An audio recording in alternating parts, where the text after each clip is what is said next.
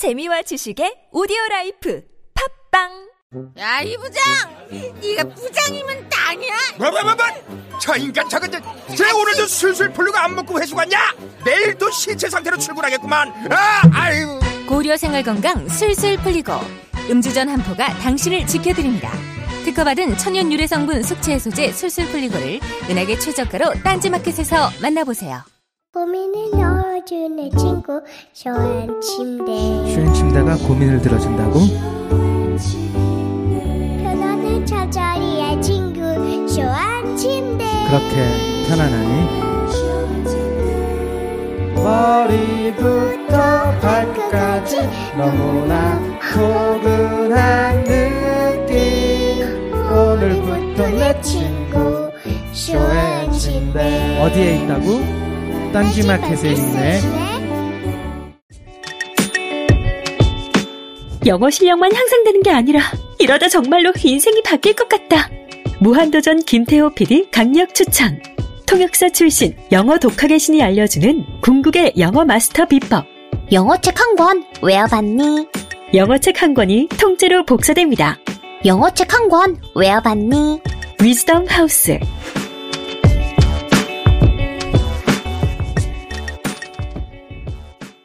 엄마, 나 가게 안 하고 싶은데. 너 너 너 가게 해봤니? 너 음식 만들어봤니? 인테리어는 집기는 일할 사람은 운영은 가게 자리는 세금은 너 돈이 있니? 나는 요술램프 몬스터 셰프다. 네가 원하는 모든 것을 들어주마. 맛집의 맛을 똑같이 만들어줄 수 있어요? 맛뿐만 아니라 돈과 청음의 모든 비법을 알려주겠노라. 야하! 이젠 걱정 고민 끝. 네이버 검색창에 몬스터 셰프라고 쳐주세요. 상담 문의 02-458-8838 몬스터 셰프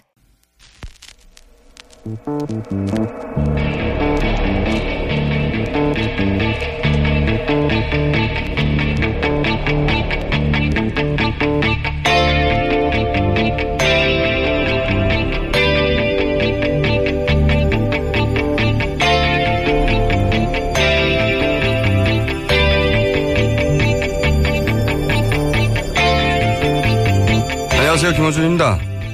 지난 토요일 아사히 신문에 따르면 이준규 주일 한국 대사가 차기 정권은 한일 위안부 합의를 준수해야 하고 일본 총영사관 앞 소녀상은 국제 예양 그러니까 예의 측면에서 이전하는 것이 바람직하며 위안부 문제가 안보에 지장을 초래한 사태는 바람직하지 않다고 말했습니다. 우리나라 대사 맞나요? 차기 정권의 외교 정책을 왜 탄핵된 정권의 임명직이 그것도 상대 국가 언론을 통해서 주장합니까? 그리고 일본 정부가 위안부 강제성을 부인하는 공식 입장을 작년 유엔에 제출한 것은 국제 예의에 맞는 겁니까? 소녀상 위치의 예절을 따지기 전에 일본 정부가 이 전쟁 범죄를 전면 부인하는 역사적 무례부터 따져야죠. 그리고 그래야 하는 이유가 안보 때문이라니요. 이렇게 명백한 사안에 대해서도 자국민을 지키지 못한 안보가 무슨 안보입니까? 아무리 미국이 한일 군사협정 때문에 위안부 문제를 해결하고 싶어 해도 그렇죠. 이렇게 우리 대사가 일본의 입장부터 챙겨주는 거. 이건 진보 보수의 문제가 아니라 제정신이 아니냐의 문제입니다. 김원준 생각이었습니다.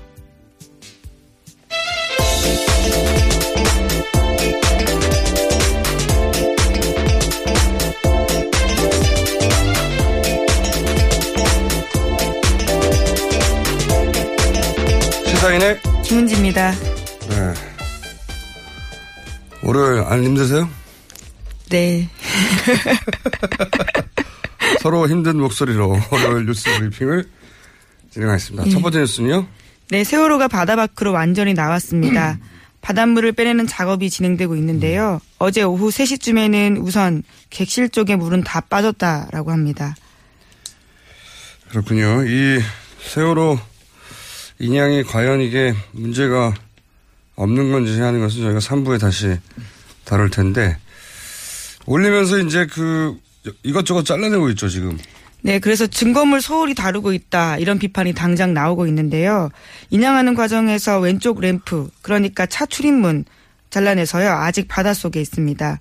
게다가 지난해 5월에도요 인양 과정에서 배 뒷부분 왼쪽 stabilizer라고 균형 장치도 자른 바가 있어서요 증거물들 계속 훼손하고 있는 게 아니냐라는 의심을 사고 있죠.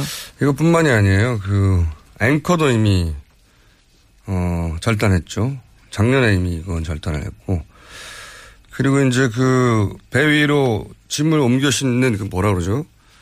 어 도르래 이렇게 줄 아, 명칭을 모르겠네요. 예, 배 지명 배에 대해서는 좀 약합니다. 다들 약하죠.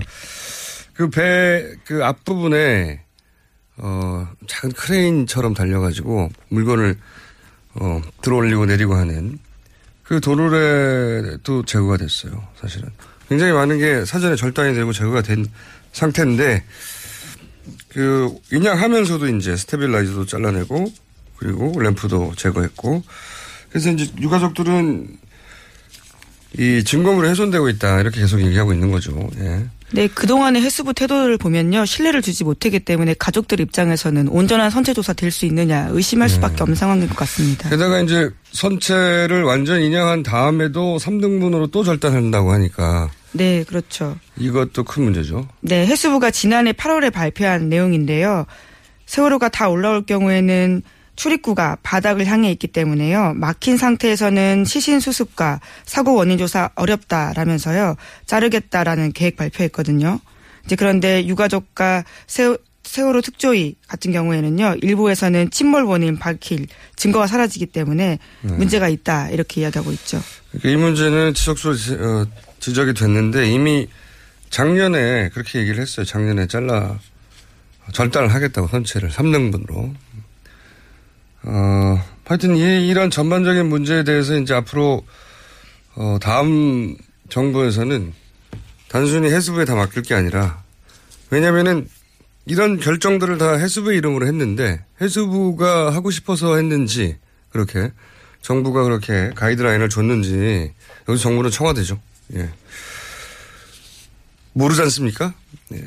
왜 이렇게 지체되고 이런 일들이 3년 동안에 걸쳐 벌어졌는지는 저는 특검을 어, 세월호 특검을 출범시켜야 된다고 봅니다. 다음 정권에. 자, 다음 뉴스는요.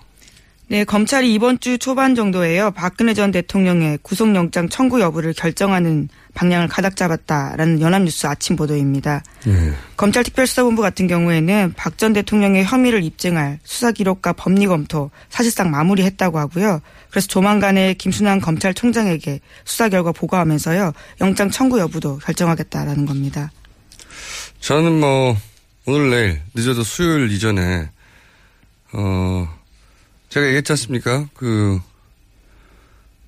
대면 조사 수, 사 받을 때 다음 주 초 영장 철구될 것 같다고 이게 왜냐하면 영장을 청구하지 않을 이유를 만들기 굉장히 어려워 이제 원래 대통령이 파면되지 않았다면 이 정도 중요한 사안이면 청와대 가이드라인이 있었겠죠. 어, 지금은 이제 황교안 대행이 있는데 황교안 대행이 대선 이후 검찰의 이익을 지켜줄 수 없거든요. 네.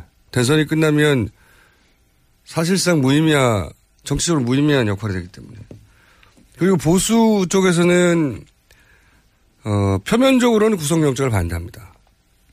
근데 실제로 속으로는 구속돼서 역풍이 불길 바라고요. 그리고 진보 쪽에서는 표면적으로는 구속을 외치지만 불구속돼서 계속 박근혜 전 대통령에 대한 분노가 유지되길 바라고. 이게 굉장히 아이러니죠. 실제하고 속셈이 다른. 이러다 보니까 검찰이 자체 판단을 해야 되는데 이건 아무리 계산을 해봐야 방정식이 너무 어려워요. 음. 그럼 기댈 게 정말 법밖에 안 나오는 거거든요. 네, 검찰이 정치적 고려하면 안 되죠. 안 되는데 항상 해왔어요. 항상 해왔는데 이번에는 정치적 고려를 하려고 해도 방정식이 너무 어렵고 그때 가이드라인을 주는 것도 없고 그리고 바로 대선이고 너무 어려운 이 풀기가 해법을 그래서 기댈 게 법밖에 없기 때문에 어 근데 법대로 하면 구속위에는 방법이 없거든요 지금 그래서 구속영장을 청구하지 않을 수 없다는 게 제가 지난주 검찰 조사 박근혜 전 대통령 검찰 조사 직후부터 일관된 저희 결론인데 다만 이제 고심의 흔적 흩뿌리기 이거 필요하다고 그랬잖아요. 네. 바로 다음날 영장 청구할 수도 있는데 고심의 흔적을 쫙쫙 흩뿌리고 하지만 이제는 그것도 더 할 수가 없어요. 왜냐하면 이제 곧 다들 정당의 경선이 끝나거든요. 대선 국면을 확 들어간단 말이죠. 예. 네. 그래서 하려면 이번 주 초, 오라수 이내에 해야 한다. 아무리 저도 수요일을 넘기지 않을 거라고 저는 예측하는 바입니다. 구속영장으로. 예, 불구속이 아니라. 자, 다음 순요. 네, 박관천 경정이요. 어제 JTBC 이규현의 스포트라이트에 나왔습니다. 오랜만에 입을 연 건데요. 박광천 경정은 문고리 3인방 중에 구속된 정호성 말고도 이재만과 안봉군도 구속해야 한다. 이런 의견을 밝혔습니다. 그 두 사람은 검찰 특수본이 아마 하겠죠. 예. 네, 해야 할 텐데요. 뭔가 눈에 띄는 성과물을 내야 한다는 이제 중압감이 있거든요. 검찰 특수본은. 그 두 사람에 관한 수사가 있을 것이고, 어, 구속 기소도 가능할 거라고 저는 봅니다. 네. 자, 다음 뉴스는요? 네, 관련해서 조금 더 뉴스가 있는데요. 어제 그 방송에서 장시호 씨와 관련된 인터뷰 이야기도 나왔습니다. 장시호 씨가 수사를 받던 중에요. 박근혜 전 대통령의 통일은 대박 관련된 이야기를 했다라고 하는데요. 장시호 씨는 통일은 대박은 통일을 시킨 후에 다시 한번 대통령을 하자라는 최순실 씨의 아이디어였다. 이렇게 고백했다고 합니다.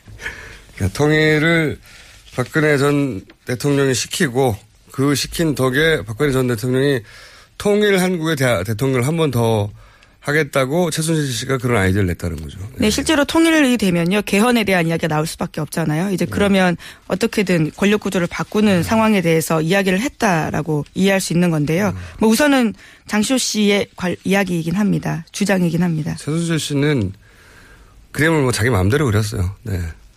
그래서, 그래서 저는 개성공단 폐쇄 문제가 최순실 씨의 아이디어나 입김이나 이익번과 연결해서 꼭 찾아봐야 된다고 생각을 합니다. 네. 통일은 대박이라는, 어, 구호가 최순실 씨가 통일을 시키고 박근혜 전 대통령을 대통령이 한번 더 시켜서 자기의 이권을 다섯 만 대까지 이어갈 수 있도록 만들겠다는 구상에서 나온 거라면 개성공단도 갑자기 통일부도 모르고 아무도 정부 내 누구도 모르는 채 결정된 거잖아요. 개성공단 폐쇄가 전격적으로. 이건 뭐 저는 최준 씨하고 매우 깊은 관련이 있다고 추정하는 바입니다. 예. 네, 헌법재판소에 차은택 씨도 나와가지고요. 최순실 씨가 그렇게 북한은 곧 붕괴된다는 이야기를 많이 하고 다녔다는 겁니다. 그런 정권 최고만 가질 수 있는 정부에 대해서 계속 이야기를 했다라는 거죠. 본인이 정권 최고니까요. 본인 말이 다 정권 최고 극비니까요. 그러니까 통일을 한다는 계속 얘기를 했던 이유 중에 하나도 저는 이제 개성공단을 통한 ODA 사업 연계한 해외에서의 공단 이전, 대체 공단 이전과 그 부지를 통한 이권.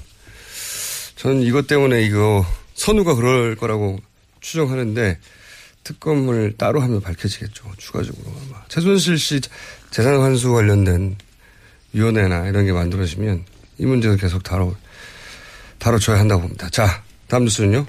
네, 오늘부터 더불어민주당 대선 후보 순회 경선이 본격적으로 시작됩니다. 오늘은 경선이 호남에서 치러집니다. 아, 이제 대선 관련해서 각 당의 일정들이 쫙 나오죠. 더불어민주당은 그렇고요.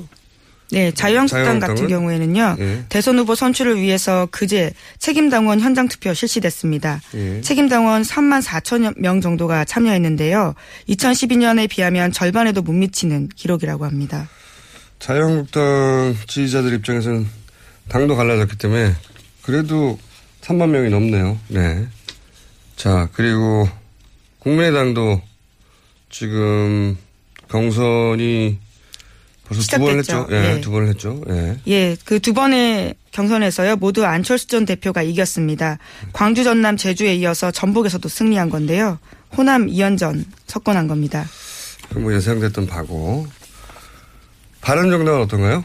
네, 유승민 후보가 계속해서 이기고 있는데요. 4연승 기록하고 있습니다. 여기도 뭐 그동안 언론에 발표된 여론조사 지표에 따르면 어 그 승리가 예상되었었죠. 예상되었었죠. 뭐 아직 수도권을 하지 않았는데 수도권이 절반이기 때문에 아, 아닙니다. 26일 수도권을 했습니다. 오늘 그래서 모바일 아, 수도권을 투표- 했어요? 예, 예. 그래서 내일 후보가 선출됩니다. 수도권에서 역전할 거라고 남경필의 후보가 주장을 해왔으나 안 됐군요. 네. 거의 확정되었다 이렇게 봐도 되겠네요. 예, 그렇죠. 네. 그리고 이제 이거 하다 보니까 뭐 순회 경선 혹은 뭐 토론회 이런 거 한참 하거든요. 각 당의 토론회를 다 일부러 챙겨보는 분들은 없을 텐데, 예, 저는 봅니다. 저는 재미도 있고 해서 보는데, 이 토론회가 그 토론하면은 이제 논리적인 대결이라고 생각하는데, 예, 후보들도 그렇게 착각하는 분들이 많아요. 그래서 꼭 상대방한테 이기려고 바닥바닥. 근데 원래 이 선거 토론회 하면은 자기가 지지하는 사람을 보는 이유는 자기가 저 사람을 선택하는 게 맞았다고 하는 이유를 찾는 거거든요. 뭐 확인받고 싶어 하는, 예. 그래서 웬만하면 예뻐 보입니다. 그리고 자기가 지지하지 않는 사람에게서는 내가 지지하지 않을 이유를 다시 재확인하는 거예요. 어, 그리고 내가 지지하는 후보가 토론에서 밀리면 그 몰아붙인 후보한테 바, 어, 감탄하는 게 아니고 미워합니다. 그래서 토론회로는 지지율이 거의 안 바뀌는 거예요. 예. 남는 건 이제 지지 후보를 정하지 않은 사람들인데 이 당내 경선에서는 이런 분들은 토론회를 또 안 봐요. 네. 어, 그래서 당내 경선은 너무 많이 하면 이 적대감, 피로감 이런 게 쌓일 뿐이다. 저는 그렇게 생각을 하는데 근데 이제 후발주자들은 토론, 많은 토론을 원하죠. 그래서 토론으로 제압하면 이길 거라고 생각하는데 그건 착각이고. 지지 후보를 정하지 않은 분들이 토론을 비로소 보게 되는 건 본선에 가서죠, 본선에. 근데 이제 본선 토론회에서도 논리가 중요한 게 아닙니다. TV는 감성 매체거든요. 그리고 선거에서 후보를 정하는 것도 굉장히 정서적인 이유가 커요. 결국 가장 중요한 건 이제 표정, 말투, 상대 공격에 대응하는 태도. 흔히 이제 attitude라고 하죠. 그게 제일 중요하다. 그 관점에서 각 당 토론을 보면 굉장히 재밌습니다. 오늘 주시 이걸로 하죠. 네. 각 당 토론회 대선이 얼마 안 남았으니까. 민주당이 지금 가장 핫한 편이죠.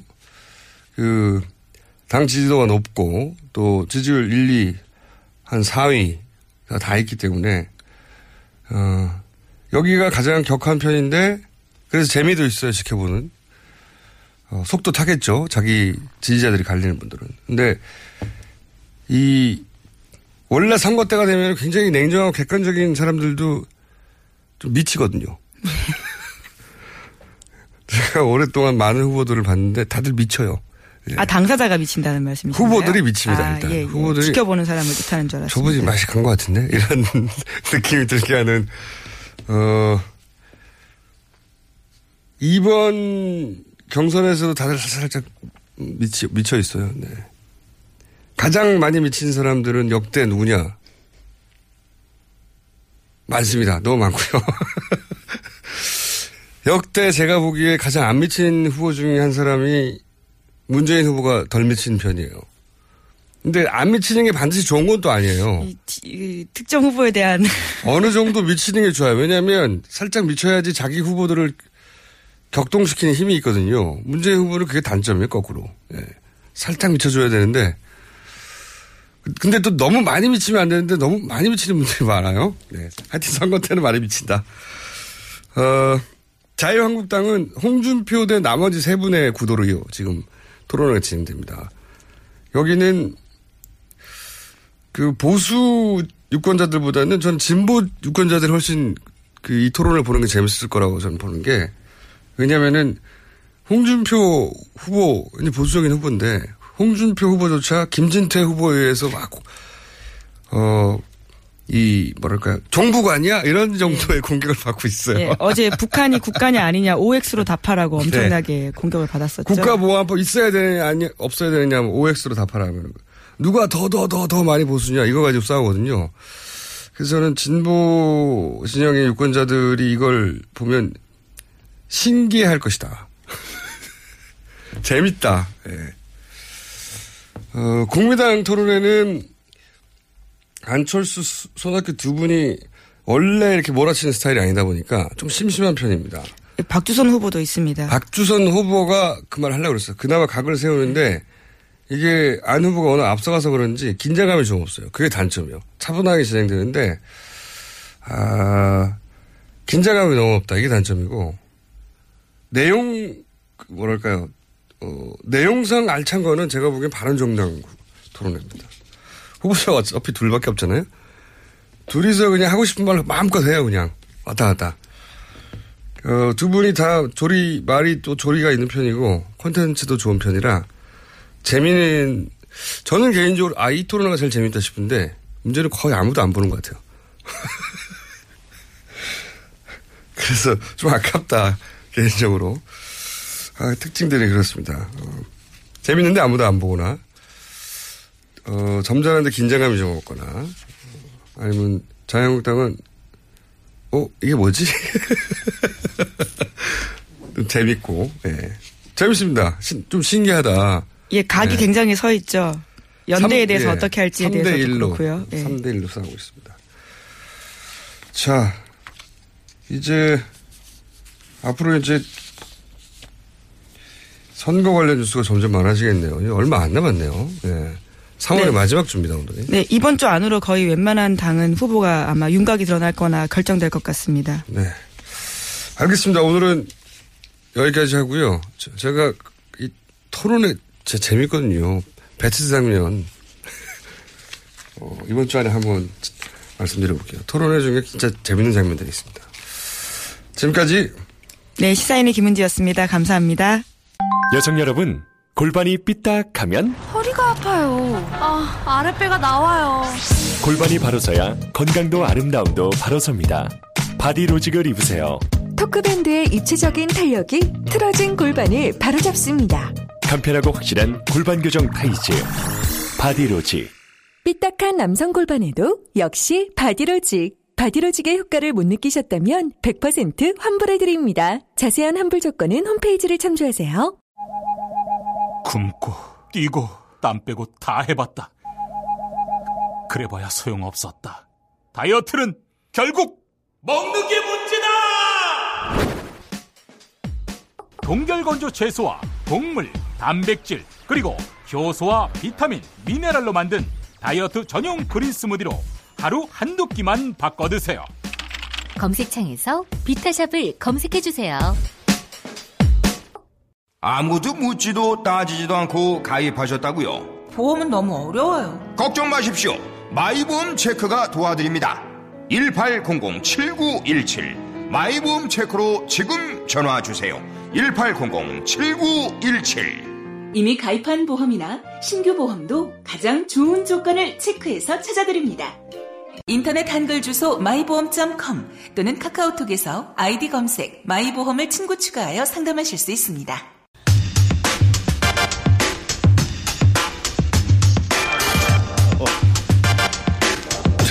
방금 목소리가 튀어나온 두 분이 앉아 계시는데, 아, 이제 대선구가 곧 확- 확정됩니다. 네.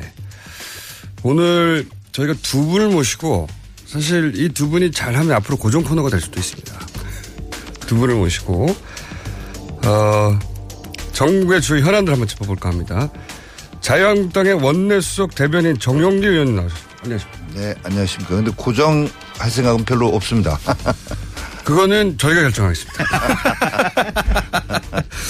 자, 그리고 국민의당 수석 대변인 김경진 의원 나오셨습니다. 안녕하십니까. 안녕하십니까. 김경진입니다. 네.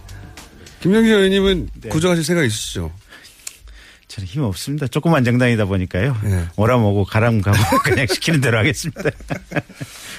자, 아니, 근데 조, 조영희 의원님은 고정하실 생각이 정말 없으세요?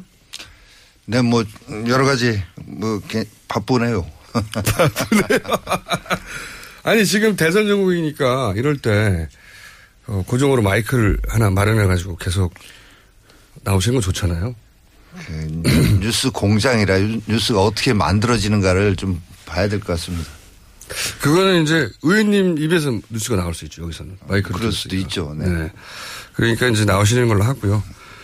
이 문제는 의원님이 나오시고 싶은데 저희가 안 된다고 할 때입니다. 그거는. 네, 그, 런 일은 별로 없을 것 같고요. 자, 잠깐 소개를 드리면 대전 대덕구 재선 의원이십니다. 김영주 의원님은. 언론에서는 이게 자- 헷갈려요. 친박이다, 아니다, 비박이다. 이렇게 분류하는데 우선 본인이 어떻게 분류되어 계십니까? 과거 새누리당 시절에 네. 어, 새누리당 소속 의원이라면 누구나 박근혜 정부의 성공을 바랐을 겁니다. 그런데 그 중에 몇몇 의원들이 네. 자기들만 새누리당 그 박근혜 정부의 성공을 바라고 다른 의원들은 좀 그렇지 않는 거 아닌가. 그래서 이 관리하고 독려하고 막 이래야 된다고 생각했던 분들이 있는 것 같아요. 그분들이 이제 소위 강성 친박인 거죠. 네. 근데 저는 본래부터 친박도 뭐 비박도 친이도 아닌 친국민계다 이런 얘기를 해왔고 또 친박 비박 생겨나기 훨씬 전부터 제가 이 당에 몸을 담고 있었습니다. 민자당 공채 일기로 여기 있으니까 91년 말부터 제가 이 당에 몸을 담고 있었으니까 어, 오래 계셨네요. 예, 박근혜 대통령보다 훨씬 그럼 당직자. 출신이십니까? 네 그렇습니다. 네. 아, 그렇구나. 당직자, 이 입지진적인 당직자 하다가 국회의원 되는 케이스가 그렇게 많지 않습니다, 생각보다. 그렇죠. 뭐. 예. 예. 자, 그러면 팀박도 비박도 아니다? 네. 진짜요? 그래요, 맞습니다. 자, 그리고 김영진 의원님은 저, 어, 청문회를 통해서 많이 알려진 검찰 출신이시고, 예. 쓸까? 예. 요정까지는 아닌데, 요정이라고 사람들이. 쓸까 요정을 부르시고, 어, 지역구가 광주 북구 갑입니다. 네. 초선 의원인데, 이제, 청문회를 통해서 굉장히, 어, 인지도가 높아지셨어요. 그죠? 네. 그 전에도 방송 출연을 좀 해가지고요. 아시는 분들은 알아보셨는데. 모릅니다, 그때는. 아니, 총수도 알아보셨잖아요. 자, 오늘 일단 첫 번째 현안. 이 박근혜 전 대통령은 구속영장, 구속영장을 청구해야 되나요? 검찰이 어떻게 보십니까? 아니면 불구속 기소해야 됩니까? 뭐 그동안 무차 말씀드렸습니다만은 이 문제는 뭐 김수남 총장 말대로 네. 법과 원칙 그리고 수사 상황에 따라서 검찰이 판단할 일이다. 네. 너무나 당연한 뭐 어떻게 보면 모범 답안인 것 같습니다만은 이 말의 의미는 정치권은 거기에 대해서 구속하라 마라 이렇게 언급하는 것이 전혀 도움이 되지 않는다 이런 의미. 근데 자유한국당 입장에서는 구속되는 게, 역, 그냥 구속하라고는 절대 말 못하죠. 근데 구속되는 게, 이, 역풍도 불 기회가 좀 있을 수 있고 그런 거 아닙니까? 내, 내심, 구, 구속하지 말라고 하지만 구속되길 원하시는 거 아닐까요? 내심? 다들? 인생이나 정치나 말이죠. 예. 살아보면 그렇지 않습니까?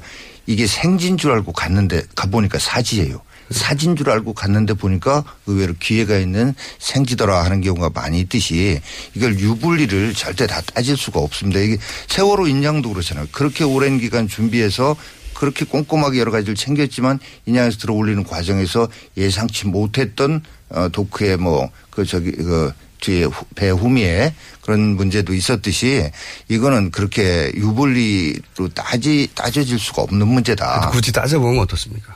아니 그래서 그래서 따지지 말자 원칙대로 가자. 아, 근데 정치 저희 당의 입장입니다. 이렇게 당의 입장은 그런데 그 생각을 한번 해보면 아무래도 이제 지금 변수가 너무 시간이 얼마 안 남았고 변수가 있어줘야 되는데 저희는 큰 이런 이렇게 보는 거예요. 그렇게 유불리를 따지기보다는 이 문제가 계속해서 거론되는 것은 저희 당뿐만이 아니라 자유한국당뿐만이 아니라 국가적으로도 바람직하지 못하다.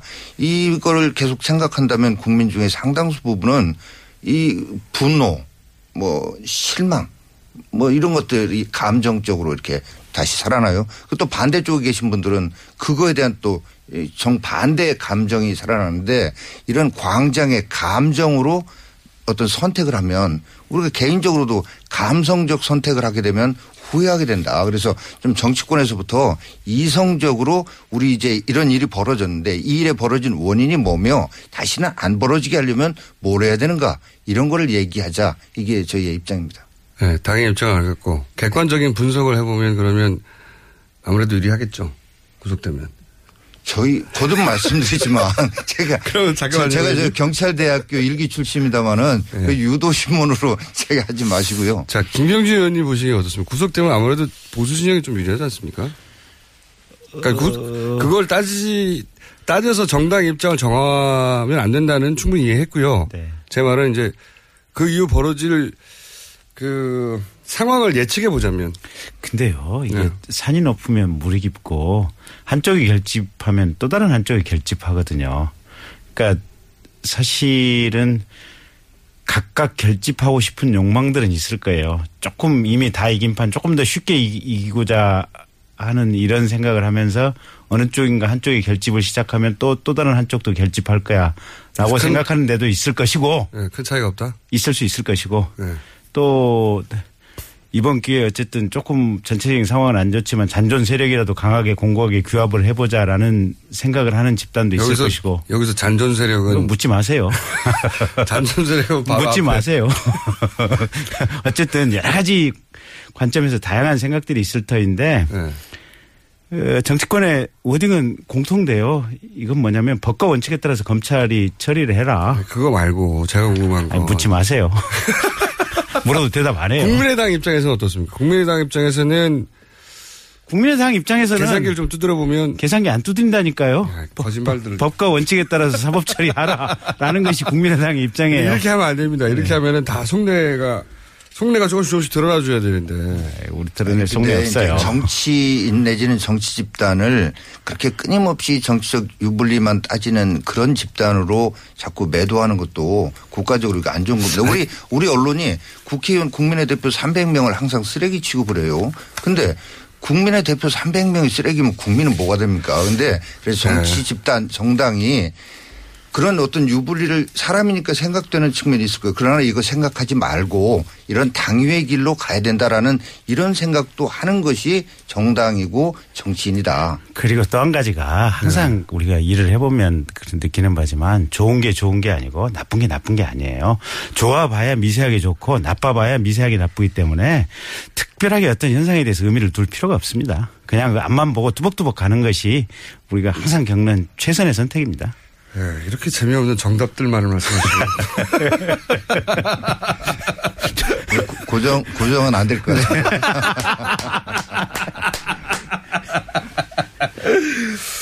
아이고, 뭐 말씀 곤란하시겠죠, 네. 근데 이제 논평을 할 수는 있지 않습니까? 일반적으로 봐서는 그렇게 생각할 수 있다. 아니면 뭐. 그런 논평이라도 듣고 싶은데 대변인이시니까 조심스러운 거 제가 이해하고요. 예. 그렇지만 보수 진영이 유리하겠죠? 그건 모른다니까요. 아니, 저도 그게 꼭 그렇지만 않다고는 생각합니다. 예. 당연히. 사실 이럴 거라고 결정해서 했는데 정반대 결과가 나오자, 나기도 하잖아요, 정치에서. 네. 일반적인 계산은 어떤가 한번 궁금했는데 말씀 안 하시는 분 방송 끝나면 말씀하시겠죠. 자, 이거 말고 자유한국당 입장에서 박근혜 전 대통령의 구속 여부 말고 자유한국당 입장에서 판을 흔들 수 있는 그런 계기는 뭐가 있을까요? 보시기에 단일화요? 글쎄요, 판을 흔든다기보다도 저희는 이런 사태를 초래한 데 대해서 책임을 통감합니다. 네. 그래서 어, 그렇다면 정말 책임지는 자세는 무엇인가 이런 일이 다시 벌어지지 않도록 하는 거다. 그렇다면 이런 일의 원인이 무언가를 찾아내야 되는데 원인은 제왕적 대통령제라고 하는 이 아. 시스템의 문제가 훨씬 더 크다. 물론 사람의 영향도 조금은 있겠으나 역대 대통령들 모두가 불행한 결과로 끝난 이 일을 여기서 끝내자 라고 하는 건데 여러 가지 이유로 대선 전 개헌은 사실상 어려워졌습니다. 그러나 아, 이런 일 다시 되풀이되지 않게 하기 위한 노력을 안 한다면 이건 정- 이 시대 정치인으로서 책임을 다하지 않는 것이다. 그래서 개헌을 확실하게 담보할 수 있는 방안이 뭔가 이거를 이번 대선과 연계해서 어떻게든 개헌을 확실하게 담보해낼 수 있는 이런 길을 찾아내서 국민들께 제시해 드려야 된다라는 게 이게 판을 흔들고의 문제가 아니라 그런 차원에서 생각을 합니다. 무슨 특정인에 대한 반대를 위한 무슨 이런 저기가 아니라 구체적으로 그러면 예를 들어서 구체적으로 얘기해 볼게요. 뭐 개헌을 필요하다고 생각하는 어, 자유한국당과 바른 바른 정당과 그리고 김종인 전 대표. 이런 분들과 연대 뭐 단을 연대라고 하든 단이라고 하든 힘을 모아서 후보 하는 사람을 정한다. 이거죠. 뭐 거기에는 국민의당까지도 넓게는 다 국민의당은 생각이 좀 다른 것 아니 같아요. 아니. 그러니까 그거는 이런 거죠. 후보 단일화는 이 부분에 대해서는 생각이 다를 수 있어요. 그러나 개헌을 해야 된다. 이 부분에서는 국민의당의 의원들 의원님들 거의 뭐 90% 이상 어, 다 적극 동의하시는 걸로 그렇게 그러니까 알고 있습니다. 이번에 언론에서 착각하는 이유 것들 중에 하나가 개헌을 매개로 후보 단일화를 얘기를 하는데 개헌 자체의 연대는 수없이 얘기가 됐고 거의 내부에서 이심전심이에요.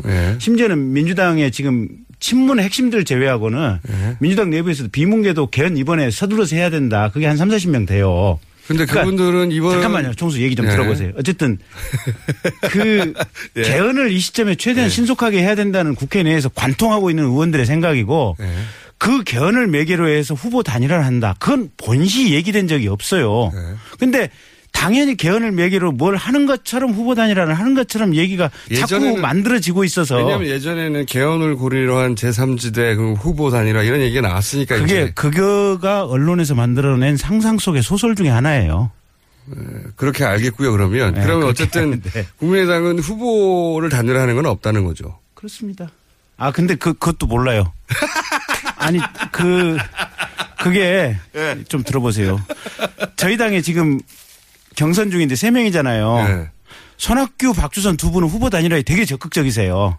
아 그렇긴 하죠. 네. 아, 그래서 지금 공평하시느라고 나머지 두 분이 다- 후보가 될 수도 있으니까 모른다고 이제 말씀하신 뭐 거죠. 그렇죠. 네. 근데 현실적으로 안철수 후보가 거의 압승하고 있잖아요. 예. 그리고 그래도 경선 끝까지 가봐야죠. 예. 아니 그리고 예. 이런 안철수 거죠. 후보의 경우는 단일화는 없다. 그렇습니다. 어, 이런 거짓말, 적극적 의지를 가지고 하는 거짓말과 정치가 생물이라고 하는 차원에서 예. 어, 상황에 따라서 정치인이 표현을 달리하고 이런 것들은 얼마든지 있을 수가 있는 겁니다. 아, 그래서 그렇습니다. 어, 각 당의 후보 단일화 문제는 김종인 전 대표가 얘기했듯이 각 당의 후보가 정해진 다음 부터 네. 4월 15일 후보 등록 전까지 기간 네. 동안에 정치인이라고 하면 이 정치적인 어떤 상황을 읽고 이 상황을 변화시켜 보기 위한 노력을 다양하게 또 할 수 있는 거 아니겠어요? 안철수 대표조차도 출마하는 것 자체에만 의미를 둔다면 모르지만 나가서 떨어지기 위해서 나가는 게 아니라고 한다면 물론 독자적으로 나가서도 당선이 되겠다 그러면 단일화 없다고 하겠죠. 근데 그게 아닌 상황이라면 얼마든지 가능성 정치는 그래서 가능성의 예술이고 생물이라고 하는 거 아니겠습니까? 자유한국당에서는 안철수 어, 예비 후보도 단일화 꼭 그런 의미가 아니라 그런 들어올 의미가 수도 아니라 있다. 예. 어, 그런 의미가 아니라 그러니까 들어올 수도 있다. 모든 가능성은 열려 있다. 그러니까 이, 이, 이 헌법이라고 하는 틀을 바꿔서 다시 이런 불행한 사태가 일어나지 않도록 해야 하는 것이 제일 첫 번째 과제다라고 인식하는 분들끼리는 그 과제를 풀어내기 위한 행동에 참여하느냐 안 하느냐 이건 남아있겠죠. 근데 헌법이 이번에 잘못했다기보다는 헌법을 대통령이 안 지킨 게 잘못 아닌가요? 아, 당연하죠. 그러나, 네. 그러나 과거 대통령들과 그 과거 대통령의 가족들도 안 지켰다. 네. 그왜 그렇게 되는가. 절대 권력은 절대 부패하게 돼 있고 한쪽의 권력이 비정상적으로 몰려있는 상황 속에서 벌어지는 반복되는 근데 예를 들어서 이렇게 바꾸면 일본하고 좀 비슷하고 뭐 유럽하고도 비슷해지는데 내각제. 내각제에서도 비리는 많습니다. 아니 내각제 물론 내각제로 하자는 거가 아니잖아요. 지금 국회에서 얘기하는 거는 분권형 대통령 직선제 이거를 지금 가자는 거니까 내각제하고는 좀 다르고요. 어, 그다음에 내각제 하에서도 물론 부패 비리 있는데 그래서 정치 권력과 관련해서만큼은 사람을 믿으면 안 된다. 이게 민주주의의 대철칙입니다. 그래서 서로 권력을 최대한 좀 나눠서 견제하고 감시하고 균형을 이루게 하자 이런 거죠. 그러니까 이게 그 김어중 진행자께서 말씀하신 대로 내각제 하에서도 분명히 비리가 있고요. 또 일본 같은 내각제는 내각제임에도 불구하고 거의 독재 권력처럼 심지어 국회 의결로 헌법까지 개정해 버리는 뭐 이런 상황이니까 정권이 바뀌기 좀 어렵죠. 예, 뭐 네. 그런 상황이니까 내각제라 그래서 문제가 없는 것은 아닌데 어쨌든 이 범죄나 문제의 관점에서 보면 내각제나 대통령제나 비슷할 수도 있어요. 근데 최소한 이 얘기는 드리고 싶어요. 우리가 가장 이상적인 모델로 생각하는 북유럽 국가들 있잖아요. 예. 대체로 이 북유럽 국가들이 정치 체제는 내각제, 정당은 다당제 시스템 예. 이런 국가들을 대부분 채택하고 있어요. 근데 그 나라들이 우리가 가장 최고 이상적인 복지국가 체제가 완비돼 있고 1인당 GDP는 적게는 4만 달러에서 많게는 8만 달러까지 가고 있거든요. 네. 그래서 여러 가지 문제점의 관점에서 보면 내각제나 대통령제나 뭐 동일하게 문제가 있을 가능성이 있는데 평균적인 확률과 과거에 걸어왔던 경험치로 보면 우리나라 대통령제 치고 온전하게 이렇게 step down 이 걸어 내려온 대통령들이 없고 그런 것과 더불어 북유럽 국가들의 어떤 번성하는 저런 모습들을 보면 지금 헌법상의 정치 체제를 바꿔야 된다는 데는 모든 정파가 동일하게 동의를 하고 있는 것 같아요. 심지어는 당선이 유력시 된다고 하는 문재인 후보 측도 최소한 내년 지방자치 때까지는 개헌안 통과시키겠다라고 얘기를 하는 걸 네. 보면 개헌을 공- 하지 말자는 얘기는 없어요. 사실. 그러니까 공적인 네. 운동으로 통과 내년 지방자치 때- 때라고 얘기를 하고 있어요. 그러니까 뭐 지킬지 안 지킬지는 두고 봐야겠지만 그것도 그렇긴 하지만 네. 예 맞습니다. 그 지킬자 왜냐하면 개헌을 하겠다고 약속했던 후보들이 꽤 있었거든요. 대부분 안 했죠. 대통령 되고 난 다음에는 그래서 그런 걱정도 의미 그 근거가 없는 건 아니고. 근데 개헌을 안 하겠다는 사람은 없고 이제 언제 하느냐 가지고 따지는데 대선 전에 하자는 거 가지고 이제 이거는 정략적인지 정략적인 게 아니냐 이렇게 비판을 하는 거죠. 굳이 대선 전에 하자는 거는 대선 전에 그 그러니까 이제 우리는 이렇게 새를 만들어서 아니요, 이제 전선을 만들려고 하는 거 아니냐. 전선을 만들려고 할 의도가 분명히 있을 수는 있는데 더 중요한 것은 대선 끝나고 나면 대부분 여태까지 우리가 거짓말쟁이 대통령들을 봤기 때문에 최소한 개헌에 대해서는 가장 유력시 된다고 하는 문재인 후보도 거짓말쟁이가 안될 것인지 믿을 수 없다. 그래서 가급적이면 대선을 끼고 하는 것이 가장 안정적으로 할 수 있는 길이다라고 국회 내에서는 대부분 보는 거예요. 예, 대통령이 있는 상태에서는 개헌이 안 되더라. 네. 지금 이렇게 불행한 일이지만 대통령이 고리된 상태에 이때를 최대한 이용하지 않으면 안 되겠다라는 이런 거고요. 그리고 정략적 말씀하셨는데 저희 자유한국당 아까도 말씀드렸듯이 정말 책임지는 자세가 바로 이거다라고 해서 하는 건데 저희가 나서면 그런 오해가 있어요. 그래서도 저희는 사실은 어좀 적극적으로 나서지 못하는 측면이 있는 겁니다. 그래서 어 우리 저뭐 국민의당 의원님들이나 또 뭐 더불어민주당 내 개헌파 의원님들이 좀 나서 주시기를 바라고 있는 이런 측면도 있습니다. 저희가 이 두 분이 너무 뜻이 같아가지고 큰일 났는데 이거. 서로 다른 당을 불러서 서로 다른 입장이 나와야 이게 뭘로 할까요? 구속돼야 합니까? 안 돼야 합니까? 자, 세월호 문제에 대해서 입장이 크게 다를 게 없지 않습니까? 그죠? 최근에 현안이긴 한데. 선체조사위원회도 통과가 됐고요. 각 당에서 지금 자유한국당도 두 분 추천하셨죠? 네. 저희도 한 분 추천했고. 두 분이 이렇게 친하시면 안 됩니다, 이러면. 항상 저희 손님 다 떨어져요. 문 닫아요. 아니 안 그러면 이제 매일 싸운다. 네. 방송 나와서까지 싸우냐 싸운다. 국회에서 싸우다가 아니에요. 저희 내부자들이라고. 네. 저기 안민석 의원과 김성태 의원 두 분이 하는 코너가 있는데 네. 톰앤제리거든요. 네. 두 분은 엘리베이터 타고 올라올 때 싸우기 시작해가지고 방송에 들어와서 그대로 싸우고 그다음에 끝나고 나서 엘리베이터 타고 내려가면서 계속 싸워요. 네. 두 분이 친하게 친한데 예. 두 분이 안 친해서 그런 건가요? 서로? 아니 주제에 따라서는 분명히 견해가 다른 게 있을 그 주제가 뭡니까 지금? 둘이 싸울 수 있는 아니, 주제가. 이제 구속 구속해야 된다고 제가 큰 목소리로 얘기를 할까요? 그렇게 말씀하셨어야지 이게 네. 큰일 났네. 시간이 10분이 남았는데 할 얘기가 없어 싸우질 않으니까. 네. 개헌 내에서도 입장은 비슷하고 박근혜 전 대통령 구속에 대해서 입장은 비슷한 것이죠. 근데 어쨌든 이제 당의 정당의 입장이 입장이 아니고 네. 이제 법을 과거에 집행했던 전직 검사 출신의 관점에서 그냥 논평을 드리면 네, 그 논평이라도. 예, 제 개인적에서는 이게 검찰이 왜 이렇게 민기적거리는지 모르겠어요. 그러니까 구속 안 할 사유가 하나도 없는 거예요. 구속 안 할 사유가 하나도 없죠. 그리고 이게 지금 박근혜 전 대통령을 구속을 안 한다면 지금부터는 모든 사건을 다 불구속 처리해야 돼요 검찰은. 그렇죠. 그렇잖아요. 그게 요 입장에 대해서 어떻게 생각하십니까? 아니 우- 뭐 이게 법과 원칙이라는데요. 검사 출신이시라 아직도 애정이 있으실 텐데 음, 저는 아까도 말씀드렸지만 제가 뭐 경찰 생활을 하지는 않았습니다. 경찰대 일기로 들어갔다 제 4학년 되는 애 학생회장을 하다가 퇴학을 당했는데 아, 경찰대 일기 학생회장 출신이십니까? 네, 퇴학당한 24년 만에 명예 왜 퇴학 당하셨어요 그때? 방송에서 너무 길어서 그런데 24년 만에 퇴학당한 지 24년 만에 명예 회복하고 명예 졸업장을 받았습니다. 그러니까 어. 뭐 부끄러운 일로 그런 건 아니고 당시가 전두환 대통령 시절이었으니까 예. 뭐 그런 이유로 이제 퇴학을 전두환. 대통령 시절에 무슨 데모를 하셨나요? 데모라기보다는 이제 경찰의 변화를 바라는 마음에서 네. 어, 그 안에서 아프락사스라고 하는 일종의 모임을 만들어서 네. 이끌고 뭐 그랬던 것들이 원인이 됐죠. 근데 그 불온 서적 막 보고 막 불온 서적이보다는 불법 집회 막 하고 막 경찰 대학 내에서 세력화 지금도, 지금도 우리 사회가 좌우 간에 너무나 극심한 그래서 모든 걸 심지어는 세월호 사고 같은 국가적 불행한 일조차도 이념의 시각으로 바라보는 이런 불행한 게 대한민국의 현실입니다. 그래서 박근혜 대통령이 그랬지 않습니까? 글쎄요 그 부분은 어쨌든 그 부분은 네 그래서 태학을 왜 당하셨어요?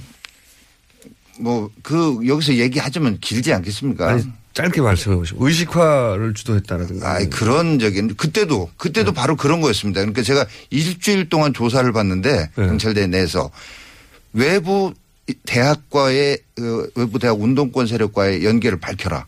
이걸 끊임없이 물었어요. 아, 자생적으로 생긴 그냥 불합리함에 그러면 대한 경찰의 민주 경찰이어야 되는데 네. 국민의 경찰이어야 되는데 제가 들어가서 본 제가 8일학번이죠 그러니까 네. 8일학번의 시각으로 그 경찰대에 들어가서 3년을 다니면서 보니까 이거는 국민의 경찰이 아닌 권력의 경찰이 아닌가 이런 점이 내가 나가서 경찰 간부가 됐을 때 이런 시각만 갖고 나가서 되겠는가 이제부터라도 우리가 모임을 만들어서 이제 바른 국민의 경찰로서의 시각을 갖춰 나가자 이런 적이었지. 아. 어 그때 당시 유행하던 NL이나 PD 이런 쪽의 이념 성향과는 분명히 달랐음에도 불구하고 그 정도도 용납이 안 됐던 게 전두환 정권 시절이었죠. 그러니까 실제로 그런데 또 민주당으로 들어가셨어요. 그러니까 그게 그게 저는 그래서 제가 안희정 지사에 대해서도 얘기를 하는 게 개인적으로는 제 고등학교 친구의 동생입니다만은 안 지사가 이런 거예요. 안 지사가 분명히 NL 쪽에 위수김동을 얘기했어요. 위대한 수령 김일성 동지를 대학 때 달고 살았다. 그렇다면 전향하게 된 계기를 내지는 전향을 했다. 이걸 밝혀야 됩니다. 저 같은 경우에 제가 민자당 공채 일기로 들어가게 된 거를 어디에서나 얘기를 합니다. 어떤 그게 그게 어떤 딱 하나의 계기는 아니죠. 사람이 쭉 나이를 먹으면서 생각도 정리가 되고 이런 거지만 이론적으로 정리가 된 것은 뭐 이게 영어 써서 그렇습니다만 아무튼 지오바니 살토리 교수가 쓴 두 권의 어떤 책이 있었어요. The Theory of Democracy Revisited라고 하는 그런 책을 정리 발음은 안 좋으시군요.